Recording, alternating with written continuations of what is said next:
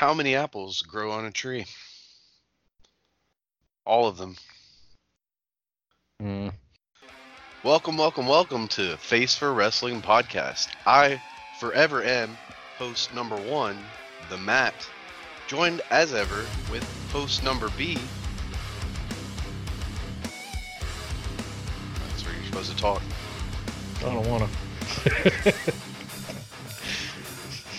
I'm Waldo. And host numero trace, Dr. Brian. Thank you, Doctor. Doctor? So here we are, NXT Takeover, Fatal Four Way, our third show, and we actually got around to recording this.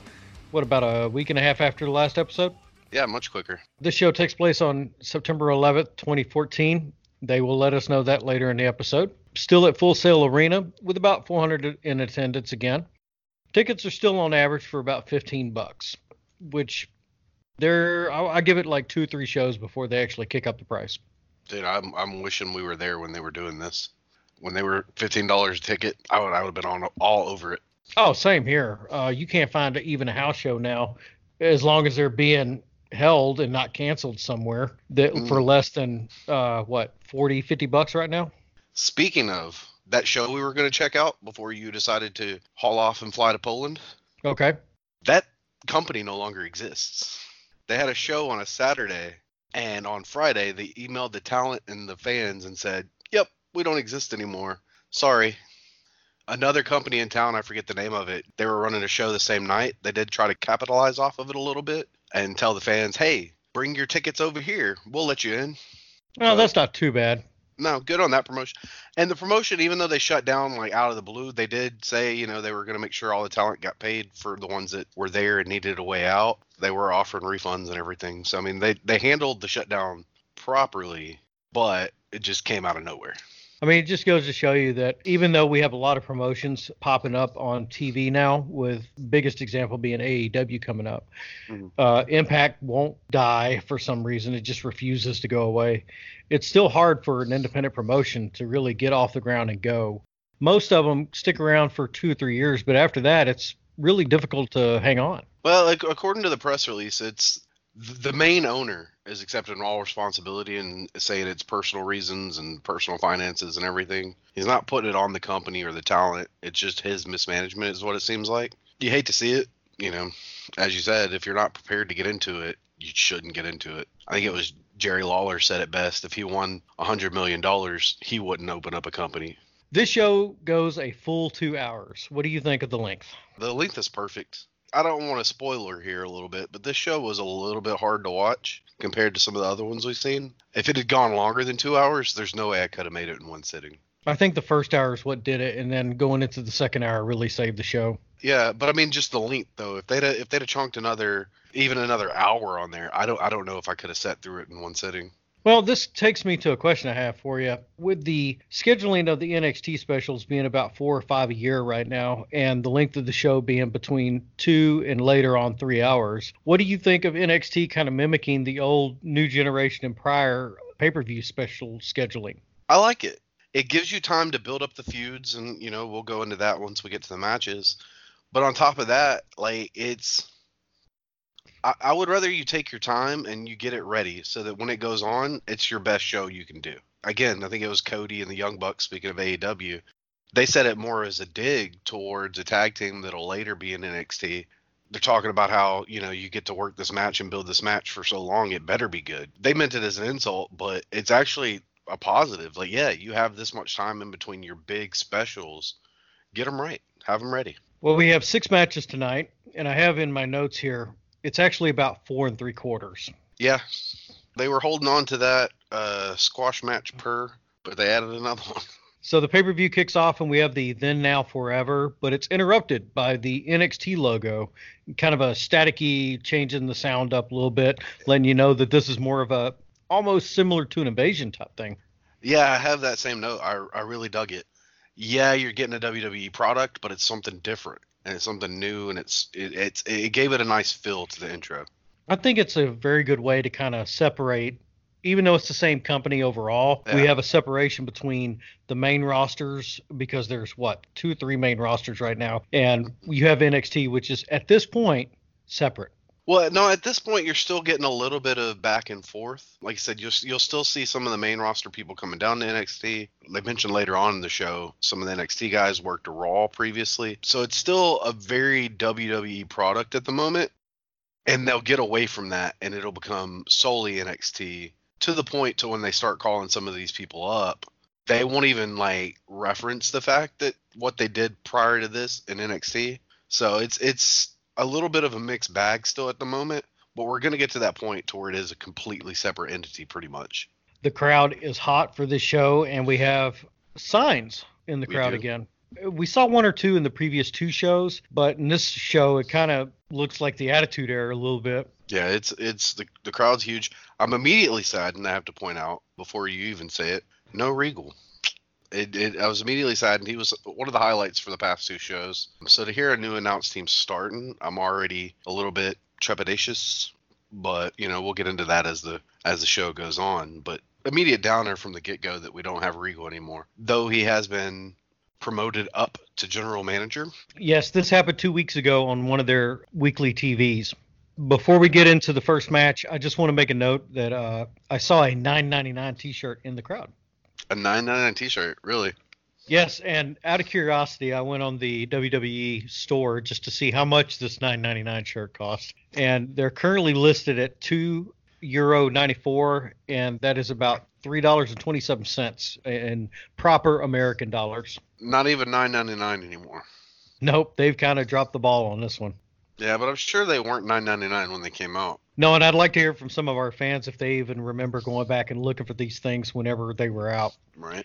Like I said, we go straight into the first match. There ain't no horsing around with this one. No promo packages or anything.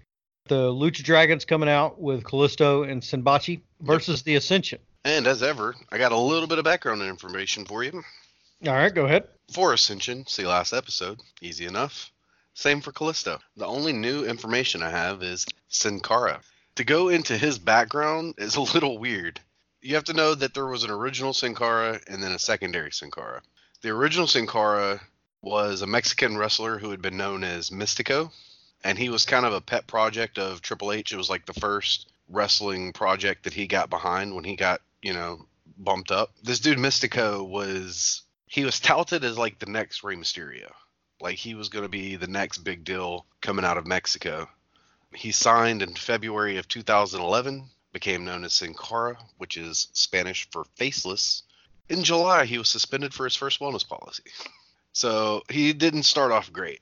Um, while he was gone on the wellness policy violation, they didn't want to get rid of the character. It was seeing some good um, merch shells, and the kids were digging it. So they brought in Jorge Arias, who was Hunico, who we talked about a little bit in the last episode, to put the mask on. Once he came back from the wellness policy, he started feuding with His non-union Mexican equivalent. the imposter Sin Cara. So there was this imposter feud angle with Azul Sin Cara and Negro Sin Cara, and they had a mask versus mask, and the original Sin Cara won. The fake Sin Cara went back to being Hunico. Then Jorge would be released in January of 2014. Basically, and this is where he gets his nickname that you so lovingly have placed upon him, Sinbachi. He just didn't he didn't translate well in an American ring. Um, he was botching left and right. Nothing was smooth. On top of that, if I remember correctly, there was a lot of talk about like he just refused to learn English. I mean, even when he left, like he just was like straight up, "Oh, it's WWE's fault. They wouldn't let let me wrestle the style I wanted to. That's why it looked bad. And I own the na- rights to the name, so I'm still gonna wrestle as Sin Cara. I don't care." He didn't keep that long. He became Mysticara, a playoff of Mystico and Sin Cara. But the guy who replaced him, Jorge Arias, seems to have a good background, not as sloppy as the original. Would you like to know what his first job was? Okay, go ahead. He worked at his family's funeral home. I'm okay with this. I figured you might be. um, another weird side note he actually when he started wrestling jorge started wrestling he actually wrestled as mystico and his mystico character actually probably predates the big mystico but nobody's quite sure which one came first when he signed to AAA, he actually had to change his name because AAA didn't want to get sued by the the big star Triple uh, Mystico, so it became Incognito. He's actually from El Paso, so he is, you know, American born and bred, speaks English. Unlike most luchadors, he was able to get work pretty much all over America, as opposed to just having to stick down there. Uh, he wrestled for TNA, he wrestled for NWA, he wrestled for Chikara. And in 09, he signed to WWE. Uh, he did the FCW run. 2011, he became Hunico. He actually won the tag team champions down in FCW. And after last our last special, Kalisto, who was unable to get the tag team championship with El Local, he booted Local and grabbed Sin Cara to be his team. So those are a lot better notes than what I have because as soon as I saw uh, Mystico come out, I saw Sinbachi come out right behind him, and I said, "Yeah, Local doesn't look like that. He looks less fat." The setup for this match is pretty simple. As we said last last episode, Ascension's just been pretty much dominating everybody to the point to where nobody really wants to fight them. So they held a number one contendership tournament, and Sin Cara and Kalisto won, and that leads us to where we are. I'm listening to the show. Mhm. I glance up at the ring announcement, and it's not Brandi Rhodes. It's JoJo. It is JoJo. And then I hear the screeching, annoying commentary come through. We have tonight Renee Young, Tom Phillips, and Byron Saxton. And a couple of notes I want to point out real quick is somebody in the sound booth is playing with equalization on Phillips and Saxton because tonight they sounded just alike. I could differentiate him. Uh, Saxton was trying to play a heel character, but he was healing on everybody instead of teaming up with the Hills, which was weird. Um, you could really tell without Regal there that he was, this is my chance. I'm going to make it. I'm going to do it. But he was terrible.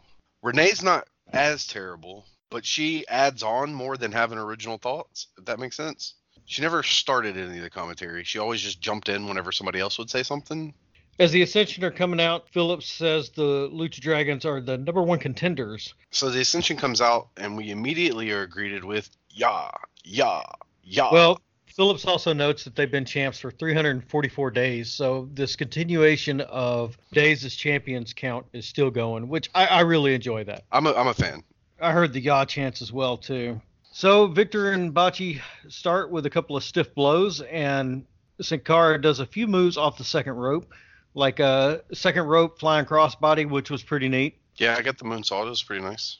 Uh, Victor dumps Sin Cara to the outside after Sin Cara kicks Connor off of the apron. hmm Connor runs into Sin Cara into the apron, back first a couple of times, a few boots in the corner, and then all of a sudden these yaw chants with along with the boots. When we first saw them as well, and now look at where the Ascension are. We've got more tag teams and more stars.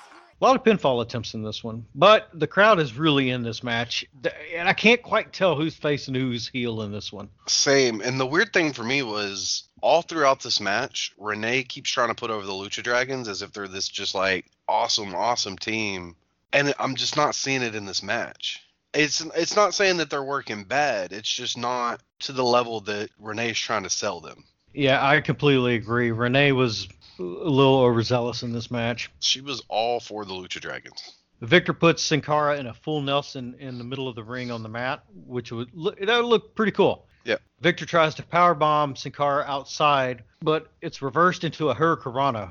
I got that. They actually pulled that off really well. He powerbombed him actually onto the top rope, and Sin Cara was able to pull a Hurricanrana out of it. Like they botched a little bit at the beginning when they were getting into place over the top rope. It still looked really good. I have here written in my notes, yeah, yeah, he broke out. Oh, it's because the fans are no longer counting pin attempts. They're just saying yeah. So Yeah. yeah, yeah. Oh, he broke Oh. out. Yeah, it was a nice little. I like that. I have that same note that when it's every time Ascension goes for a pin, instead of counting it, yah, yah, yah. I really wish I knew where the yahs came from. I haven't seen the Ascension actually do it themselves, so I'm kind of confused, but I like it. Sin Cara finally hits an insecurity from the mat to Connor. Mm-hmm. Connor pushes Sin Cara back to the corner like a lineman, man. He was on Yeah. all fours. shoulder to shoulder, crawling, pushing him against back into his own corner to keep him from making the tag. It was legit the highlight of the match for me. I have never seen anybody do this before. Sin Cara back rolls out of it. Connor tags Victor, and Sin Cara gets the hot tag over to Kalisto, and man, that tag was hot. The only note I have at this point is Kalisto is great. Yeah, he hits a top rope crossbody and clears house to a two count. Yeah, he hits about five different kinds of flips on the different people and just running back and forth. They call him the human pinball machine, and they're not wrong. He's just running back and forth, hitting both of them, throwing in flips when he can, and it looks clean. It looks good. No botching. This is how this style of wrestling should be done. Uh, Sin Cara dives out onto Connor on the outside, and then we get Lucha Dragon chance. Well, I have this note that Sin Cara dives to the outside while Kalisto leads the crowd in a lucha chant. At this point, Renee says, The crowd loves these guys. Wrong. The crowd loves Kalisto. Kalisto is so over right now. Kalisto tries to do a double crossbody to the outside. The Ascension dump him over, but Sin Cara tries a flying crossbody on his own and succeeds in knocking them over. Kalisto gets hit with a lariat JBL would be proud of. So good. A try for the fall of man, but Sin Cara holds on to Connor and distracts Victor. Kalisto hits the sol- solid, is del it? Sol. thank you, and pins Victor for the win and the tag belts in eight minutes. So this is where I'm glad that I don't pre-watch the show before I take notes. I'm, I, I just pause to Mhm. write something down because I have written right here where do the Ascension go from here? So the Lucha Dragons are heading back up to the ramp. They just got the belts. The crowd are still cheering for them, and they're met by Renee Young for reasons. Yeah, this was really strange to me. I don't know why you get up from the desk to interview. Sin Cara and Kalisto cut a very short promo for victory. Yeah, I got Renee interviews a winded Lucha Dragons bland promo from new champs. I don't think it did him any favors. Yeah, it didn't do anything from anybody. And even like going back to what you were talking about, what where does the Ascension go from this? As much as I think this was good booking from the Lucha Dragon standpoint, because it's exactly what we talked about on the last show. Sin Cara was in there to do to get beat up, and then Kalisto comes in like a house on fire at the end. It made that look good. But these are your champions who have been champions now for 344 days, and they just lost to a random team in seven minutes and 48 seconds. I, I mean, there, there- there was a tournament. Yeah, but you, you, this should have been a storyline built into this. There should have been give it a little bit more time. You know, take out something later on in the night, give them a couple more minutes at least. Have a strong showing from the Ascension so that the Lucha Dragons look even stronger coming out of it. And I understand why it was on the opening of the card because you got a lot of athleticism in the ring displaying for the crowd. But this kind this did not do any favors for the follow up behind this up until the women's match. Yeah, this did nothing for anybody. Um, it did give me time to think of a question for you though. Go ahead. I am curious. Besides Rey Mysterio, has a masked wrestler ever really gotten over in America? La Parka, the chairman of the board. Sorry, besides Rey Mysterio and La Parka, has a mass wrestler ever really gotten over in America? Shame on you. Shame. Shame. Shame. Well, there's a follow-up question, and I knew you was going to go with La Parka for the follow-up question. Off the, uh, besides Rey Mysterio and the chairman, I can't really think of anybody off the top of my head. Fair enough. So, which leads me to the second question. If you had to pick, what would be your three favorite masked wrestlers? today, and we're not talking about the past. We're talking about everything considered from when we first started watching wrestling eons Yeah, ago to Just now, of right? all time. Yeah, just of all time. All right, I'm gonna have to go with the chairman of the board. He's on my list. I like Jushin Thunder Liger from a historical aspect. Fair point. Uh, he's also retiring this year, uh, actually next January. Yep. Uh, Star.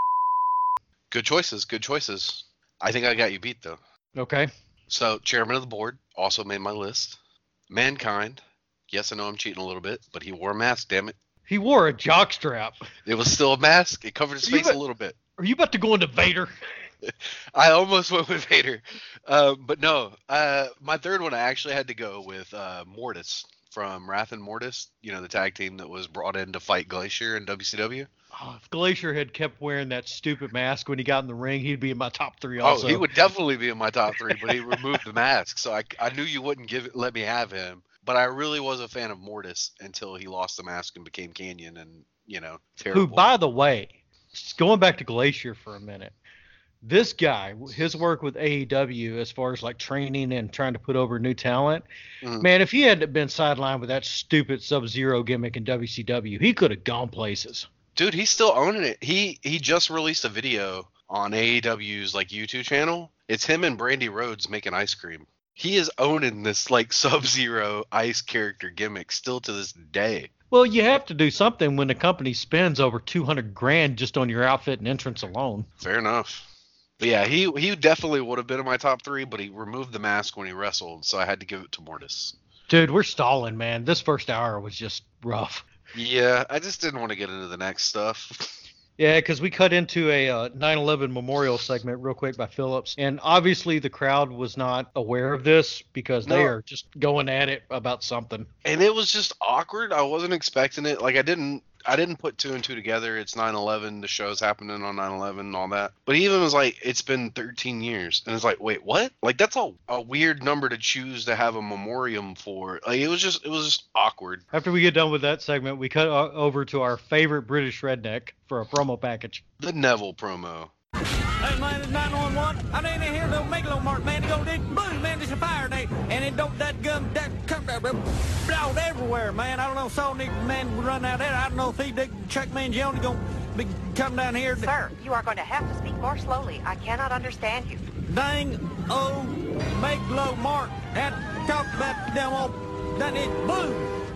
I- This is the first bad promo package I think NXT has done, and it's just because I'm not sure what was going on. Well, he starts off very underdog, like very. Everybody says I'm not great. Everybody says I'm sucking. I, I'm undefeated this year. Like, why are you doing this for a guy who is undefeated and who's been champ now for like eight months? But then the last like 30 seconds, he swaps to this like cocky vibe, and they even like pitch in some audio of the of the announcer saying he's getting cocky and he's getting overconfident, and it was just it was weirdly edited and put together. Like it's not a good promo package for them. I, I have that exact sentiment in my notes. Uh, I couldn't understand what was going on for the first half of the promo, and then he cuts into talking about how he's beaten all of these opponents individually. He chooses his own matches, and he chose to do this fatal four way. Yeah, it just didn't make any sense. I don't shouldn't have to fight these guys, but I chose to fight these guys. What?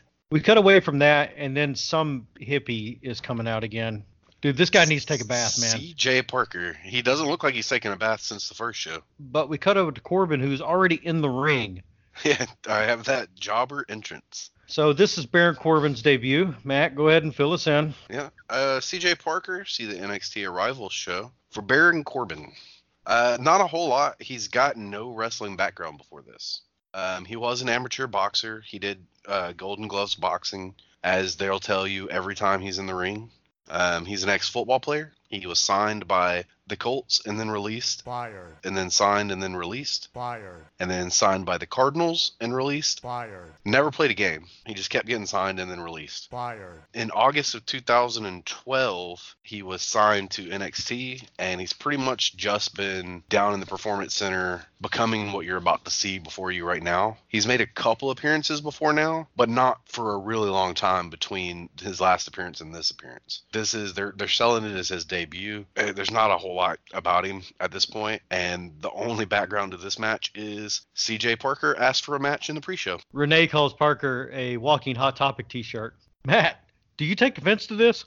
I do. I used to wear exclusively Hot Topic clothing, and I never once looked or smelled like a dirty hippie. Used to, huh? Used to. I have to assume she meant Baron Corbin when she said that, because he's got, you know, the tattoos and the kind of metally, gothic-y vibe, and she just got confused and said C.J. Parker. Us ranting about this match and build up has gone longer than the actual match because it kicks off, has a big lariat and a self rock bottom and a three count. Yeah, there was a fun fan chant of bad tattoo at Corbin. I think is what the ah. fans were chanting. Oh, is that what that was? I'm pretty sure they were chanting bad tattoo at him. And then match is over, following your favorite kind of move. What is up with Corbin's gut? I don't know. Like everything else on him, his arms, his chest, his build looks okay, but his gut is weird. Well, he's like a weird, big, tiny guy, anyways. Like, it's just weird. He's just oddly shaped. And it didn't help that, like I said, he did the three moves, got out of the ring, and then the fans started chanting, Thank you, Baron, for some reason. Like, I don't know what's going on. There's a weird looking dude who just slammed himself on the ground while holding another guy, and then it's over. We go to a Tyson Kidd package building up for the main event tonight, and they show a picture of uh, Natty, Tyson Kidd, and Davey Boy Smith Jr. And it makes Kidd look so small because Natty's standing on a uh, like a soapbox or something in the middle, and he looks like a midget. He did, but it, I really like this promo package though. Like Tyson Kidd has this like he's listing off facts There's uh, the greatest high flyers in this match. Facts. The guy with the most heart and determinations in this match. Facts. A guy who's so arrogant, but it's okay because he's pretty. And then all of those things are me. Fact.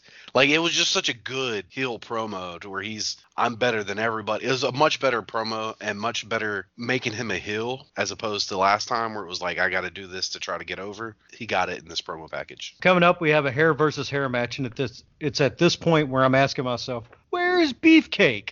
Right? I have another question for you here along Go- the same lines. Has there ever been a hair versus hair match in the history of wrestling that anybody's cared about? Not that I can think of. I can only think of two possibly, and that was Kurt Angle losing his hair because he just became so iconic with the bald head afterwards. Well, he was already losing his hair. If you didn't know that, Yeah, yeah, yeah. I know he he wanted to get it cut, but I mean, it still was. It, it, it became an iconic look for him. So the hair versus hair match gets a little bit of credit for that. And two is Molly Holly, who used the hair versus hair match to get herself a match at WrestleMania. oh, that is right. That was a good match too. It was a good match. She found a way to get herself on the show. She came up with it. She got her head shaved. She actually shaved it. Those are the only two I could think of in all the history of wrestling that have ever mattered. Lefort comes out first, and he's French. He is French. You don't frighten us, English pig dogs.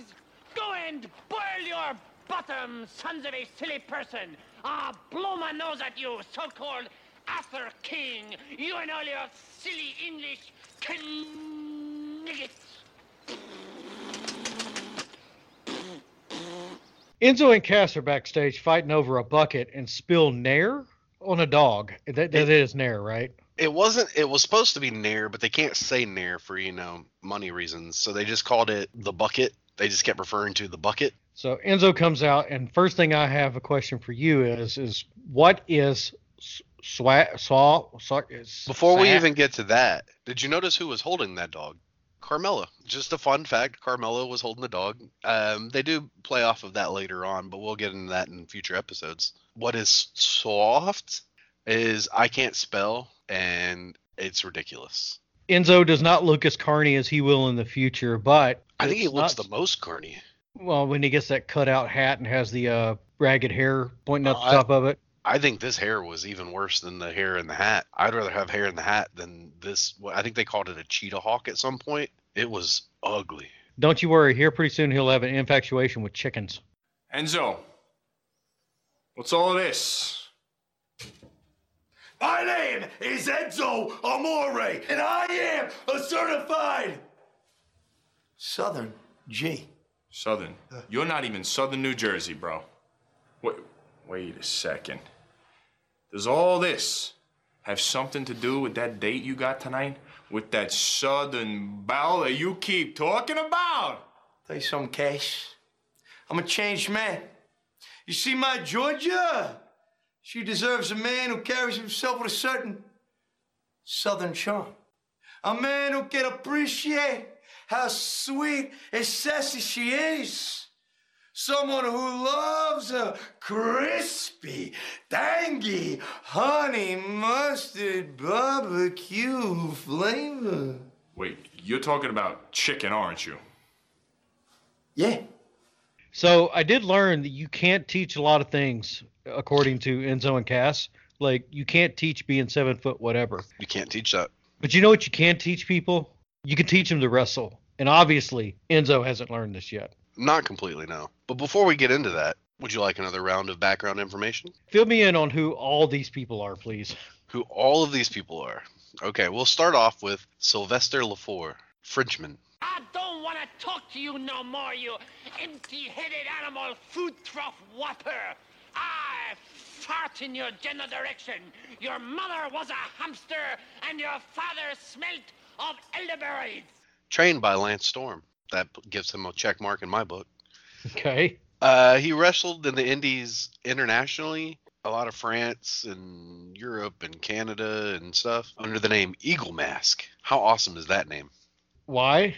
I don't know, but it's such a good name. He then signed to France's like number one promotion and wrestled there for a while and became so popular they actually put out a documentary about his career. Like a That's French cool. Yeah, there's a French documentary about this guy. Apparently he was that good in France. Um, he was also on a reality series, reality show called World of Hurt, where they took ten of Lance Storm's uh, graduates and they kind of brought them together, and veteran wrestlers would give them tips on how to make it to the next level. There was only him and two others of note on the show: Tenille Dashwood, who we saw in the first episode as Emma, Okay. and Kira Hennigan, Hennigan, who would go on to become Taya Valkyrie, who has won pretty much every belt that doesn't exist in the WWE, and is married to Johnny. I have a bunch of different last names: Mundo, Impact, Morrison, whatever you want to call him. A couple names from it. He would then get signed to NXT.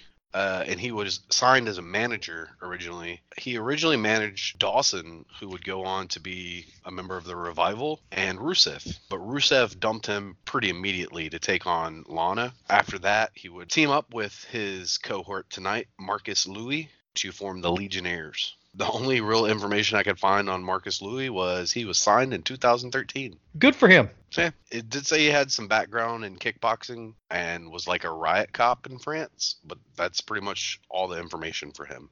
Big Cass, I, I feel sorry for him because as soon as I looked it up, he was trained under Johnny Rodz. How do you get trained under Johnny Rodz and then have to go do this? He signed to FCW, didn't really do a whole lot until 2013 when they teamed him up with Enzo. And now I have to give you the background on Enzo, and I don't want to. Mm. He has no wrestling experience.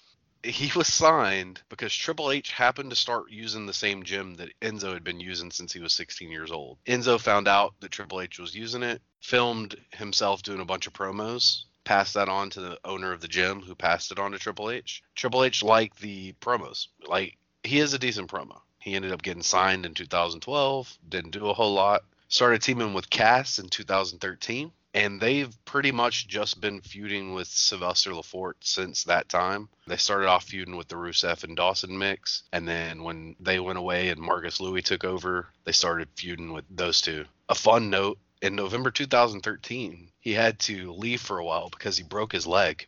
From what? And according to fellow wrestler Simon Gotch, he broke his own leg while trying to counter a wrist lock. How? Okay. He then returned in June to kick back up the feud with Lefort. This match came about because during that little kick up, Lefort and Louis attacked Enzo and shaved his beard. So Enzo challenged him to a hair versus hair match. So as we get ready to kick this off, there were a couple things that I was curious about. Apparently, "How you doing" is the new what chant tonight. Yeah. Uh, I, I do have a note too that the theme song and the gimmick, it 110% fits Enzo, but not Cass at all. Cass really sticks out in this group. Like he doesn't seem to fit this at all. Um, the music's all about Enzo. The whole "How you doing?" The "I got words for you," whatever is all Enzo, and the, the shtick is over for some reason. When Enzo comes out, there's something about him that just doesn't look quite right. Cocaine's a hell of a drug. I did take a chance to go look up in the Urban Dictionary whatever this uh sa- Mhm. saf word means, Saf, and I'll have you know it means lame or whack. fair enough.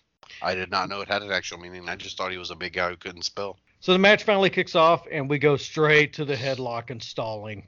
I, I do have to say, technically, Enzo did not look bad, but everything he did looked 100% choreographed. For some reason, we have Renee Young bringing up conversations about hair and the special relationship you have with said hair. In her defense on that, I, Byron actually initially uh, started that conversation, and I have in my notes someone needs to keep Byron in check. Where are you, Regal? Uh, we get more stalling, but we do get a decent drop kick from Enzo. Like I said, he wasn't the worst wrestler in the world. It's just you could tell everything he's doing is choreographed. Lots of taunts back and forth. Uh, Lefort has a good kick to the back. Renee has overtaken Saxton is annoying at this point. She asked Phillips and Saxton if they know any French words. Could you think of any off the top of your head? French words? Yeah. Pepe Le Pew? Because this match stinks. Well played, sir. I have a couple myself if you want to take a listen. Uh, let, me, let me hear some. Run away. I surrender. Enzo gets a roll up at 538. Finally. Answer me this. Mhm. Enzo was working this as the face. The crowd's definitely behind him as the face. right. He pulled the tights. Oh, yeah. Why faces don't pull tights? So Lefort fights the haircut, but the crowd is into it for some reason, and I I don't know. I, I'm annoyed. I just wrote down there's a hair versus hair match with no actual hair removal. They schmoz up the ramp. Somehow Lefort gets away. Marcus Le- Louis Marcus Louis, yeah. Takes the fall on this by getting his hair the bucket dumped over him. But dude, this was bad. Yeah, it's so bad. No idea what's going on. We cut over to a promo package for Tyler Breeze. Mhm. Um, this is a really good promo. Every outfit that I wear matches gold. I love this promo. Did you notice the pound signs in this promo? I did. Hashtag Ugo. Hashtag The Hobbit. Hashtag Natty's wife. Well done, sir. Thank you. Thank you. I was a big fan of that. Uh, back to the announcer's booth. Did you know that NXT is on J Sports 3 in Japan now? And then they have this little awkward joke. Well, regardless of the joke, personally, myself, I'm a fan of Samurai TV, usually on Friday nights at 6. Uh, we cut over to a Mick Foley Network special promo. It was, I'm- it I'm was glad okay. you wrote that down. I wrote that down. I love Mankind. I love that there was a special for Mankind. But they're killing time, Yeah. just like we are. Um, it was one of the highlights of my night. I love Mankind. Uh, we cut back to JoJo in the ring introducing His Grace Lord Regal. At least we get to see him. He's been general manager of NXT as of two weeks ago. He comes out, and the first thing he does is hype NXT, which is great because his promos are great. By the way, did you notice as he's coming out, he's healing? Yes. Uh, also, he throws to a Kenta package that includes Brother Brother Man. I, I have that note. I don't understand why you would have Hulk Hogan be the person to bring in Kenta. Like out of everybody you could have chosen, why Hogan and Jimmy Hart? Well, Matt, who is Kenta? He's huge at this point in time, everywhere except for America, unless you count NXT. Because they are in love with this dude from the moment that his name is called out. He started in All Japan Pro Wrestling in 2000, and he worked their junior heavyweight division before it really got big. When one of the founders split off from All Japan and started Noah, um, he brought Kenta over with him this is kind of how Kenta became a household name. While they were building up this junior he- junior heavyweight division, which had never really been done with that kind of focus on that weight class, Kenta was there from the beginning. He went from being this brand new green young boy to the star. So he built that division on Kenta's back. He is responsible for that style of wrestling pretty much in Japan and that becoming big. In 2013, he moved up to the heavyweight division. He wrestled for Ring of Honor from 05 to 09. At this point in time in wrestling, you're either big or you're nobody. And he made it to where you didn't have to be anymore. You could be a smaller guy, and as long as you still worked believable, you could still be credible. So, what did you think of his promo being in both the Japanese and English? このリングにようやくこの WWE のリングに立つことができて本当に嬉しく思ってます。今日から俺は新しく秀夫伊丹として新しいスタートを切ります。みんなのヒーローになれるように俺はこのリングでベストを尽くしたいと思ってます。I have a note on that that the crowd is super over for him, but then he starts the promo in Japanese and then he loses the crowd for a moment. They're really confused. They're not 100% sure what's going on. Um, but then he switches it over to English. I'm happy to be here. I'm going to be Hideo Itami now, which I thought was weird. I don't know how I feel about the fact that everything was like, here's Kenta, here's Kenta, we have Kenta. And then Kenta goes, oh, yeah, just call me Hideo Itami now. It was just weird either just call him Hideo, Hideo Itami from the get go or keep him as Kenta. So I didn't understand that. So it was just a weird thing because of that for me. So I went out of my way on this one, and I was really curious: did the Japanese promo match the English promo? What do you think? It seemed close. I have a couple of notes. There were just a couple of nuances about it that were off just a little bit. Care to find out? I'd say somewhere in the middle because he mentioned WWE and NXT in the English side, and I didn't hear that in the Japanese side. Funny you should say that. Uh, here's the literal translation of what he said to begin with. You ready? Mhm. I am really happy to be able to stand in this ring today, as this TV time is reserved for bowling today. Okay. That's because at this time I had to go back to the uh, Wayback Machine to check this. Mhm. On J Sports 3, bowling tournaments should be playing right now instead of NXT. This is actual special for them over there. Nice. I'm here today and want to make a new start. And that's why he went and changed his name. hmm I'm in this ring to be a hero to everyone. Uh, that makes sense then, because the literal translation for Hideo Itami is "hero of pain." I do want to say his English was actually really good for this. It was not bad. A lot of times when they bring in somebody that's you know super new, hasn't really done a lot of America, the English can be hit or miss. But this was not bad. He was he was really good. But the Ascension come out to break up the party. Yep. Regal shakes his head in disappointment. And dude, I'm telling you, if that guy was my dad, if he shook his head in disappointment like that at me, I'd have to make life changes. Exactly. Hideo sold it by not selling it, which was great. Yeah, they uh, the Ascension throw out Kenta and start to demand a rematch, but Kenta has none of it and comes back in and cleans house. Yeah, immediately beats down both of them. Another thing that ties into the, I, I, I assume that the Ascension's about to be called up. Why are you burying them twice in one night? I don't necessarily think this was a burial, dude, because I honestly think that they not only made Kenta look strong, they also helped the Lucha Dragons get really over earlier tonight. But that's what I'm saying. I think you do one or the other. I think when you do both, you're you're now a bit devalued. After you you know you're you're the tag champs for 344 days. Nobody wants to fight you. You finally get beat, and then a single person beats you. It's time, Matt. Is it prayer time? It is prayer time. My least favorite time of the show. We have a very short package going over how to pray for Mojo. We do.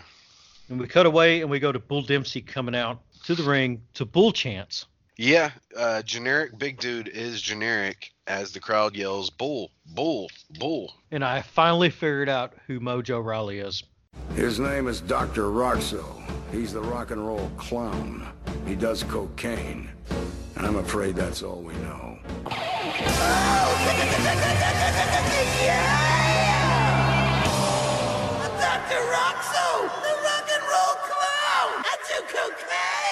Seriously, dude. A lot of cocaine.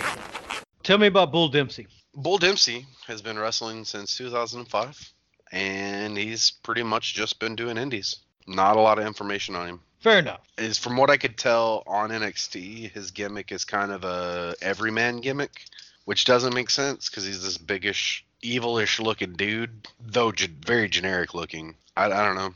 Not a lot to him. Um, the build up for this match, which they kind of go over themselves, is they teamed up in the tag tournament for reasons, and then they lost. So Bull beat up Mojo, and now they're going to have a match. Bull kicks it off and just batters Mojo right away. Mojo turns around and hits a Fez press, followed up by a few awful, awful clubs.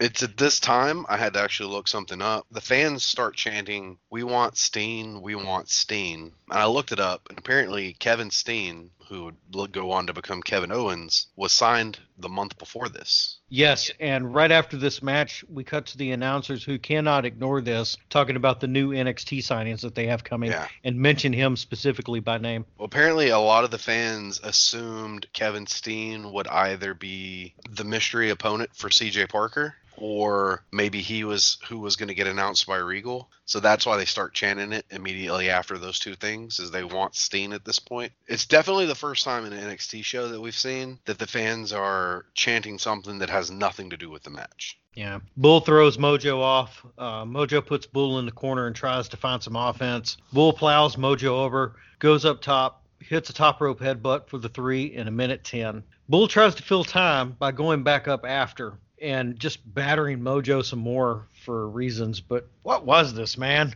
It was I'm going to do a flying headbutt even though nobody should do a flying headbutt in this day and age. So I'm going to do it twice. It's weird that Mojo destroyed CJ Parker 2 shows ago and now for the past 2 shows he's just been cannon fodder for new big dudes. We cut away directly to Enzo and Cass in the back talking about Bigfoot. Sasquatches and trying to find Marcus Louis. That's all the time I'm giving this. Moving on. Uh, well, I have one note on this. Props to Marcus Louis. You know, they dipped his head in the bucket that was supposed to remove all hair. The dude shaved his eyebrows. That is some dedication right there. Why? Why? I mean, the head's obviously shaved, so you didn't use hair removal on it. So dumb. Why shave your eyebrows? And Cass proceeds to now spell bald wrong as well. We throw to Charlotte and Bayley package. Uh, Matt, who is Bayley? Well, first off, the package was pretty well put together. Um, it goes over Bayley as this happy-go-lucky character. Charlotte's a bully. It did a good job. Bayley is a wrestler. She started off wrestling at the age of 18 with the ring name Davina Rose. Um, she did a lot of indies in California. Couple notable ones: NWA Championship Wrestling of Hollywood. We've seen a couple shows from that that promotion. That's where Tim Storm had the kiss his foot match, as well as Shine Women's Wrestling. Um, she did that. Didn't do a whole lot uh, before she was signed in 2012, and she actually debuted wearing a mask and then came up with the character Bayley. And even then, it took a couple months before she started this whole doe eyed fangirl hugger gimmick. Charlotte is Charlotte. See last episode.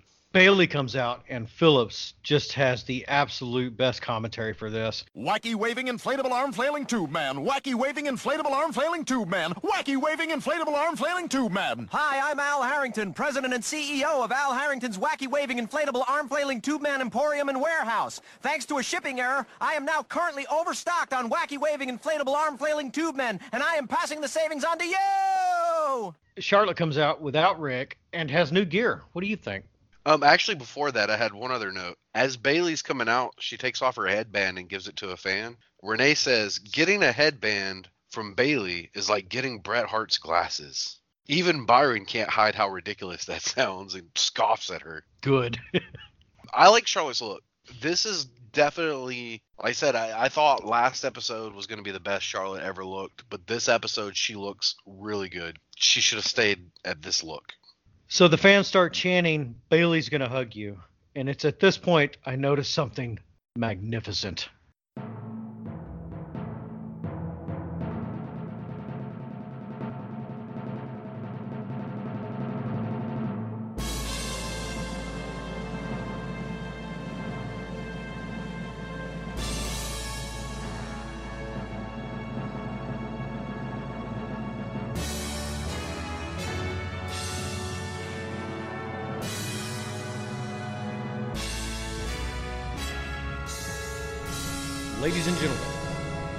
Introducing the referee for this match, Drake Warrens, Tan Ref.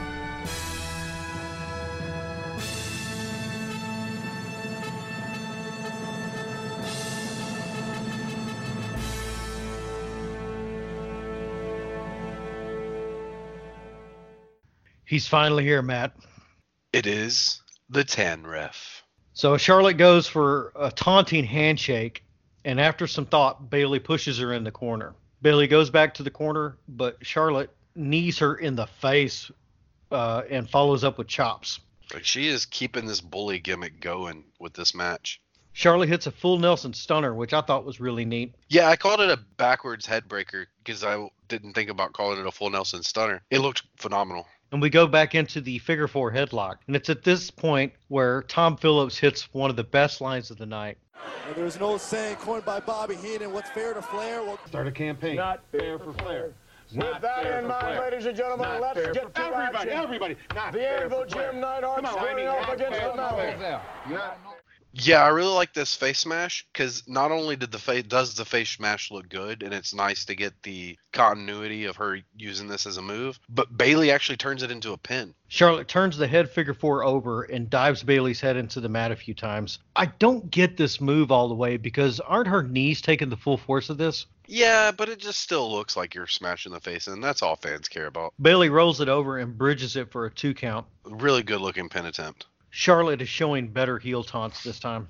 Yeah, she's doing a lot better job. Uh, there are a few rest spots, but they are good for the heel heat, and they pace the match out really good. Charlotte puts Bayley in the head figure four again, and Ford rolls Bayley over a couple of times while she's still in the move. Yeah, again, I'm, I'm not sure what this move would be doing to people, but it looked great on camera. Charlotte tries to choke Bayley out with the head figure four and throws in a couple of strikes while she's doing it. She then reaches over and grabs Bayley's legs for a new kind of roll up. It looked kind of awkward, but at the same time looked really good. Yeah, it was. Uh, Charlotte's definitely. You could tell she's at the beginning of becoming a chain wrestler because she's chaining everything she does together, but there's still a couple hiccups here and there. But it still looks really smooth. Charlotte gets up and goes for a figure eight, but Bayley gets Charlotte in a schoolgirl only for a two count. Charlotte gets up and hits one of the greatest drop kicks I've ever seen in NXT so far. Really good drop kick. Charlotte goes for a body slam, but Bayley flips over and goes for another two count schoolgirl. She then follows up with a big knee to Bayley's stomach, picks Bayley up, but Bayley jumps for an elbow to Charlotte's face. Charlotte is taking her time and controlling the match very well. Crowd is 100% behind Bayley. Charlotte goes up top, but Bayley stops her and follows her up to the top.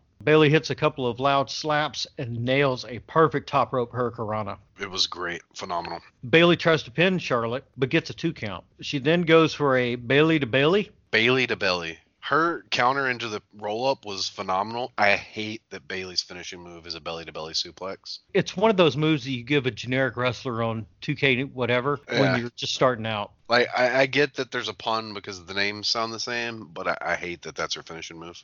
Charlotte is on the ground and scoops under Bayley for what looks like a roll up, but they are close to the corner and Bayley just smacks the shit out of the back of her head on the bottom turnbuckle. Yeah, I call it a roll up slam into the bottom turnbuckle. It just it looked painful. It even made the announcers be quiet for a second because it just looked wicked. It looked so bad. After a little bit of stalling to make sure that Bayley's okay from the ref, Charlotte drags her out of the corner and goes up top for a moonsault. It wasn't mm. the greatest moonsault, but it was safe and it only gets a two count. I I have a note on that. It's it was a beautiful moonsault until she landed.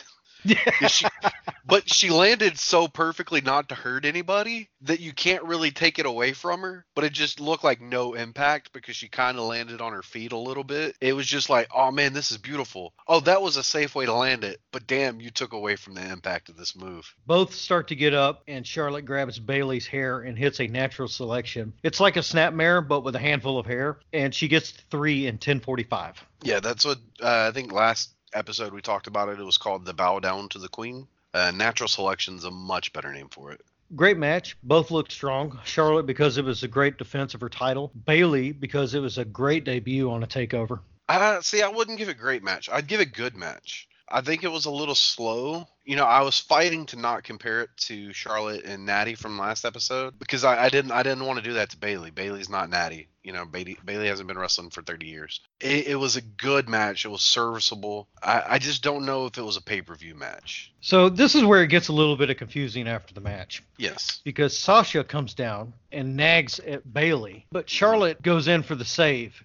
Is she a face now? Well, I, I actually before we get into that, I had I did something just for you. Okay, go ahead. Sasha Banks is wearing a shirt that says "I'm not Ratchet," and the crowd chants, "She's a Ratchet." No, she's not. I looked up what Ratchet means for you because I'm sure you don't know. I have not a clue. According to Urban Dictionary, ratchet is a mispronunciation of the word wretched, meaning of poor quality, very bad. Yeah, I, I'm not sure what was going on here. Like I said, she worked the whole the whole promo package was Charlotte's a heel. The whole match was Charlotte's a heel, and then we end the match with Charlotte's a good guy. I I don't I don't get it. I, I just I didn't understand the ending, and it was the same thing last last show with her and Natty hugging afterwards. Like I Charlotte really needs to either embrace face or heel at this point, and I, I don't understand what's going on. Bayley has a great pouty babyface look to her. She's placed perfectly chasing the women's belt at this point. Yeah, I forgot to mention earlier. I had the note that she looks terrified as the match is getting ready to go, which is exactly how she should look. Like she's this person that's loved wrestling all her life. They, I think, one of the commentators even mentioned it. Like she loves wrestling, and she's getting to be in the ring with Ric Flair's daughter. This is just, you know, it's just she plays this gimmick really well. We cut away to an El Generic or Sami Zayn promo package. It was all right. I really didn't have much for it. It was another Sami Zayn's an underdog, and that's what makes him not an underdog promo package. It's good. It's just the same one we've seen for the past two shows. And then we go straight to a promo package for SummerSlam, which I promptly skipped. Yeah, me too. So the first one we have coming out is Tyler Breeze, and they finally have his phone streaming to the Titantron. Yeah, I love this entrance, man. It is by far the best entrance in NXT. Sami Zayn comes out, and announcers go over the Fatal Four Way rules, or lack thereof. Yeah, Sami Ska's out. No, Do you what? don't know what Ska's out? He does like dancing to ska music. They call it skanking. He kind of does the little. Yep. Okay. I'm gonna. Okay. Yep. Leave that in. Tyson Kidd comes out without Natty, but with headphones on. And looks more generic than ever. Quick cut to last week's Raw with uh, everybody in this being on a tag team. Noted. And then Neville comes out. Yeah, he might be, and I know I've been using the word generic a lot tonight, but he might be the blandest champion on any promotion ever. So the ring announcements start when everybody gets in the ring, right? Mm-hmm. Is Tyler Breeze's residence changing every takeover? I didn't notice. I haven't gone back to listen yet, but I'd be very curious to know what the announcement is. What they call his residence on this one? I don't have it written down, but I know that the fans booed it, so it must be like the anti-town of where Full Sail is. Nice. I did get that the crowd is chanting "Ole Ole Ole" again because they really want to do that more than the "Oh Oh Oh Oh Oh." So we kick off with a standoff, And then and then we start getting Natty's wife's chant. I do want to note that the announcers, being that it's the PC era of wrestling, Mhm. do their best to ignore the shit out of this. They mentioned it a couple of times, but they're trying to sell it as a bad thing of oh he's his own man. He's not just Natty's wife or Natty's husband. You, got to admit that the crowd actually built this matchup when it first started off because that standoff was going on just a little bit too Oh, long. Yeah, the crowd's into everybody. Weirdly. So the four of them actually go into a four-way test of strength. Heels gut kicked the faces, and we're off straight into your schmoz. Total schmoz. The test of strength is not bad, but it's quickly broken up and everybody goes outside to fight. Not much going on. Sami Zayn and Neville get back in the ring and stare off. And at this point, the fans are now thoroughly confused. Yep. However, the heels, Tyson Kidd and Tyler Breeze, brum rush Sami Zayn and Neville as they are caught off guard. So the crowd's kind of back into it now. Uh-huh. But we immediately go right back outside. Right back into schmoz. Uh, this is probably the spot of the match No, no, no, no. Spot of the night. where Sami Zayn takes Tyler Breeze's phone and hits him with it and then takes his own selfie. It was so good. Thumbs up and everything. The crowd is torn between who to watch here because you have faces on one side, heels on the other. You have a schmoz between Neville and Kidd, and the camera tries to cut away quickly to them because there was a loud chop, but they Mhm. completely missed it. So obviously, whoever put together this match didn't do too good of a coordination gig right here. No, it, it was a, it was on the weaker side. But this is the downfall of a four way match. Who do the fans and the cameras focus on for the duration?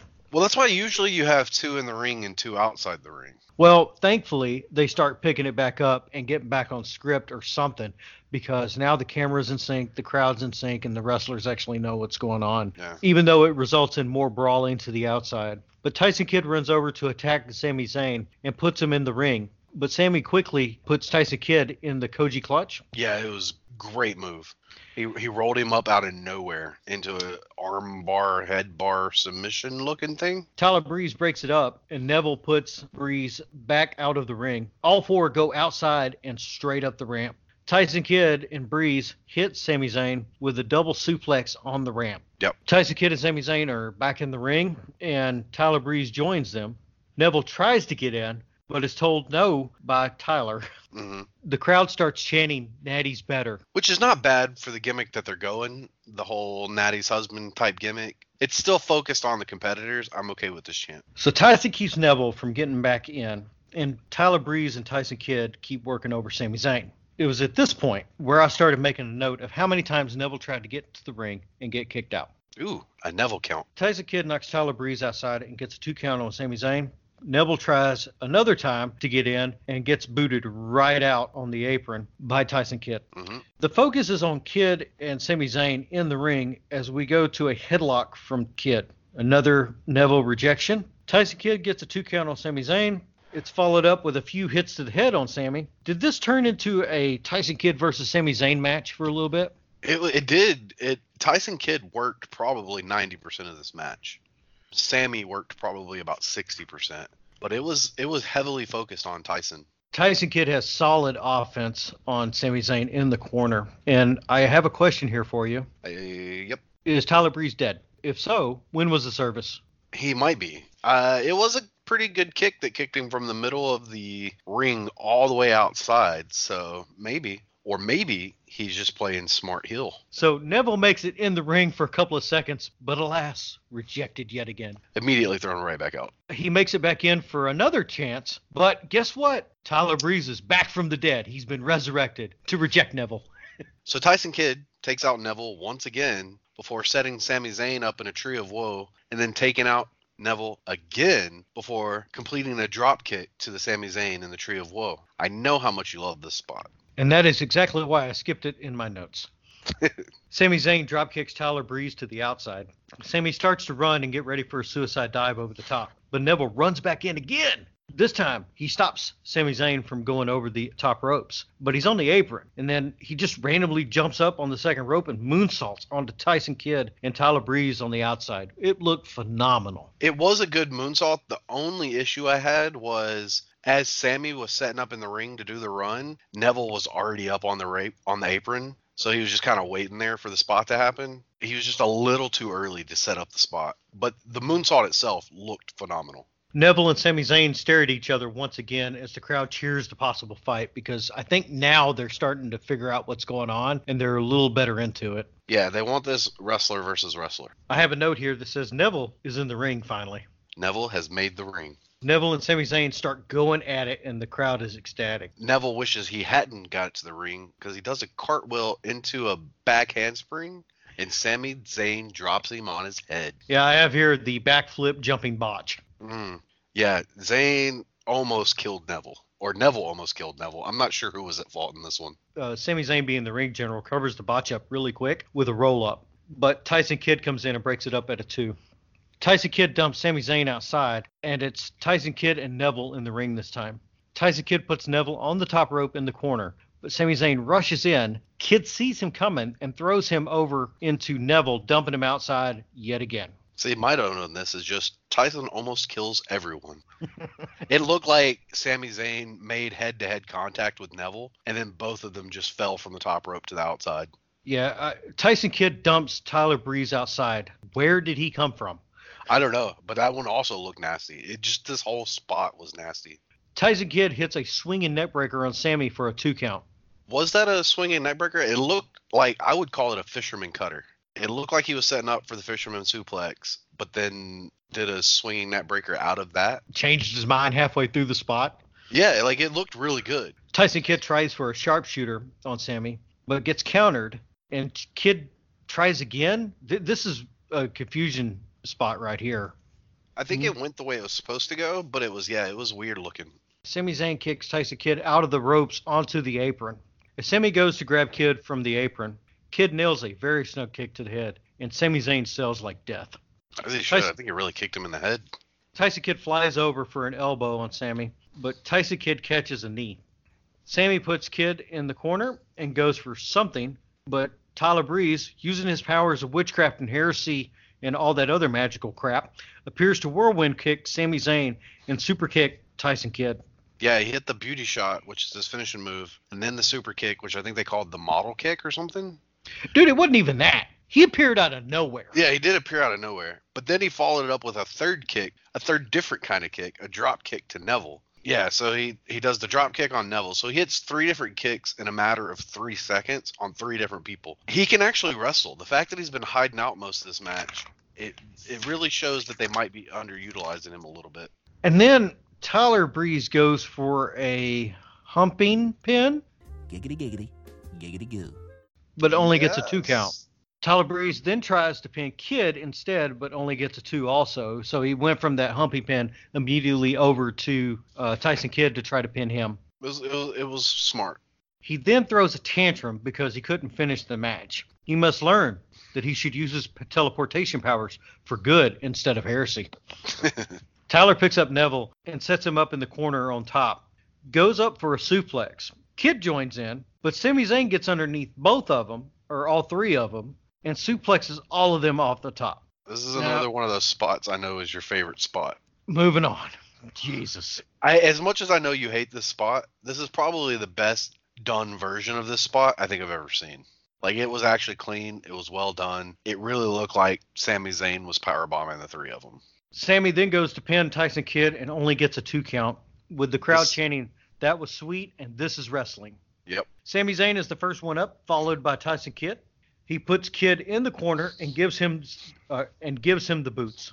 Sami runs to the other corner to get ready for something, but Neville is there and issues Sami probably one of the stiffest kicks to the head we've ever seen. And that's saying a lot for this match alone. Sami folds over like a sack of potatoes, man. Neville goes up for the red arrow, but Tyson Kidd stops him, but gets battered away. Neville goes up and hits a shooting star press on Sami Zayn. Tyler Breeze portals using his black magic and dumps Neville just as soon as he tried to get the pin on Sami Zayn. And at this point, we have more This Is Wrestling chants, a 222 chant, and an NXT chant. The crowd is super hot into this match at the moment. Tyler Breeze goes for the pin on Sami Zayn, but only gets a two count, and he is shocked. Yeah. He gets up and goes for the beauty shot on Sami, but he ducks, and Tyson Kidd was waiting there and turns it into a sharpshooter. It was a beautiful counter.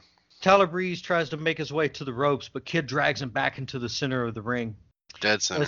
As he's reaching out, Neville comes in and grabs him by the arm for a modified armbar number 57. No, that's not what was going on. It was Breeze was attempting to tap, and Neville stopped him from tapping. Sami Zayn comes back in to break it all up, and Tyler Breeze rolls outside. Then the crowd starts chanting, Thank you, Neville. Why? Because he didn't allow Tyson Kidd to get the win. Okay. He stopped. Breeze from tapping out. Sami and Neville trade punches and kicks in the middle. Neville runs towards Sami, but Sami ducks and puts Neville outside. Tyson Kidd runs towards Sami after he dumps Neville outside, but Sami catches him for an exploder suplex in the corner. And now it's time for Zayn to kill everybody. Sami Zayn gets ready to hit Kidd in the corner, but he detours to fly outside onto Neville, and we go straight into a holy shit chant. Yeah, Neville did not catch him very well, and it looked like Sami landed on his head. Sami gets up and goes around the ring and flies through the corner between the ropes to hit Tyler Breeze with a swinging DDT. And now we have the death of Breeze. Sami gets back up and hits Kidd with a A Helluva kick. in the corner. As the ref goes for three, Neville pulls him out of the ring to break up the count. There was a really good moment here to where even he had a shocked look on his face that he couldn't believe he would do something that was considered taboo or bad or, you know, heelish. So he, he played that off well. Sami played it off well. The ref played it off well. The announcers suck, so they didn't play it off well. But it was it was a really nice spot.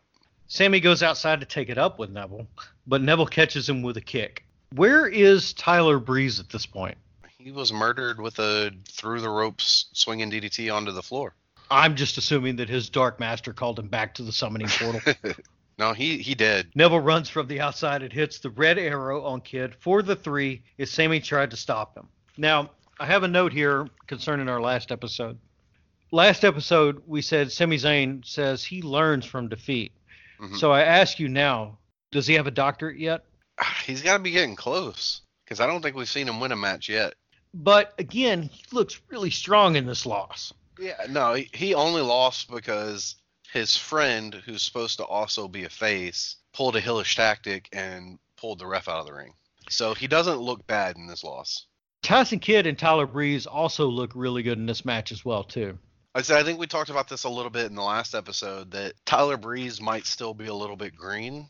So they didn't use him as much throughout this match, but the spots he was in were really good. And then they gave Tyson Kidd 90% of the match to just show how great he is. It was a damn good match. It was well paced and kept well together once the match actually got going. Yeah, it's it's by far the best main event we've seen so far. The show started off on a downward slope for the first hour, and I, Yeah. to be honest with you, it, I had actually had to take a couple of breaks during the first hour. Uh, it was a very slow build. But once the women's match came on, uh, it picked right up and straight into the fatal four way. It was great. Yeah, I, I did. I had to take a break after the women's match, not because the women's match was bad, just because the first hour had been that draining. That the women's match was good, and it was like I'm in a good headspace now. But let me take a minute before I watch the the main event, so I'm not judging it based off of the slowness of the first hour. So I have a couple of questions for our followers and fans. Okay. Answer below in the comments. Uh, shoot us a note on the twatter, which we'll go over in a second. How many times did Renee Young say what tonight? I'm gonna Oh. guess 17. Also, how many times this show does Renee ask if we're going to see a new champ during uh, during a particular match? 13. Answer below in the comments. Follow us on Twitter at Faithful Wrestling. The winner of this will get an email from me. We haven't quite figured out prizes yet. Oh, what was the uh, answer to the Neville watch? Ah, so Neville successfully went in the ring and got kicked out right away 10 times during this match. I would have not guessed 10 times. Like, I knew it was a bunch, but wow. Our next show is going to be in December, on, uh, on December 11th. hmm It's going to be Takeover Our Evolution. Rev- Revolution? Our Evolution. Yeah. Uh, yeah, I think it's supposed to be Our Evolution. What did you think of the show overall? Like I said, I thought that the first hour was really slow. It almost got to a point to where it was monotonous. Thankfully, when the women's match kicked off, we were good to go for the rest of the show.